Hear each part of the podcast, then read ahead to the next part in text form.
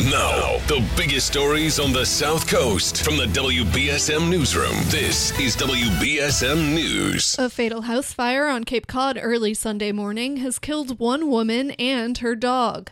Firefighters responded to reports of a fire at a home in the Barnstable village of Centerville around 7:45 a.m. Sunday to find the house full of smoke. The woman was found inside and taken to Cape Cod Hospital where she was pronounced dead. The pet dog was found dead at the scene. The cause of the fire remains under investigation.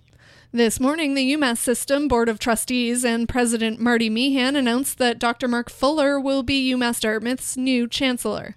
The former vice chancellor of advancement at UMass Amherst, Dr. Fuller has been acting as interim chancellor of the university since January. Former UMass Dartmouth chancellor Dr. Robert Johnson resigned last summer after three years on the job to take the position of president at Western New England University. Authorities say gunfire erupted early Monday in Boston's Dorchester neighborhood, killing a woman and wounding five other people. Boston spokesperson Sergeant John Boyle says shots were fired just before 12:30 a.m. The name of the slain woman was not released. Boyle says the five others who were shot did not suffer life-threatening wounds. Monday's shooting was the third fatality in Boston since Friday night when another woman was fatally shot.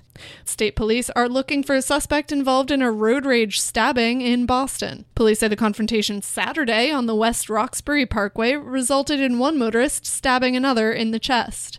The victim was taken to a hospital while the suspect fled the scene.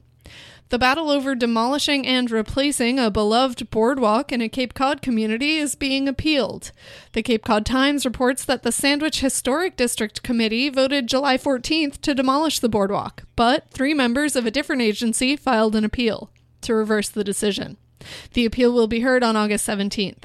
The committee had voted to replace the boardwalk with a new one that meets accessibility codes and federal flood regulations. Officials also say the current boardwalk is in a fragile state due to rot. In sports, the Red Sox will look to rebound from yesterday's 8 to 9 loss to the Blue Jays when they host the Rays tomorrow.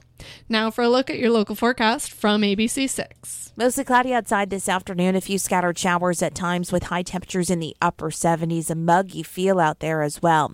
Tonight we stay mostly cloudy with a few isolated showers and some patchy fog. Overnight lows will be staying in the 60s. And then tomorrow, a mix of sun and clouds. It'll be mild and muggy with high temperatures in the low 80s. Expect the slight chance of an isolated shower at times. From the ABC6 Weather Center, I'm meteorologist Chelsea Priest on New Bedford's News Talk Station, 1420 WBSM. I'm Kate Robinson for WBSM News. Stay up to date with New Bedford's News Talk Station, 1420 WBSM, and get breaking news alerts with the WBSM app.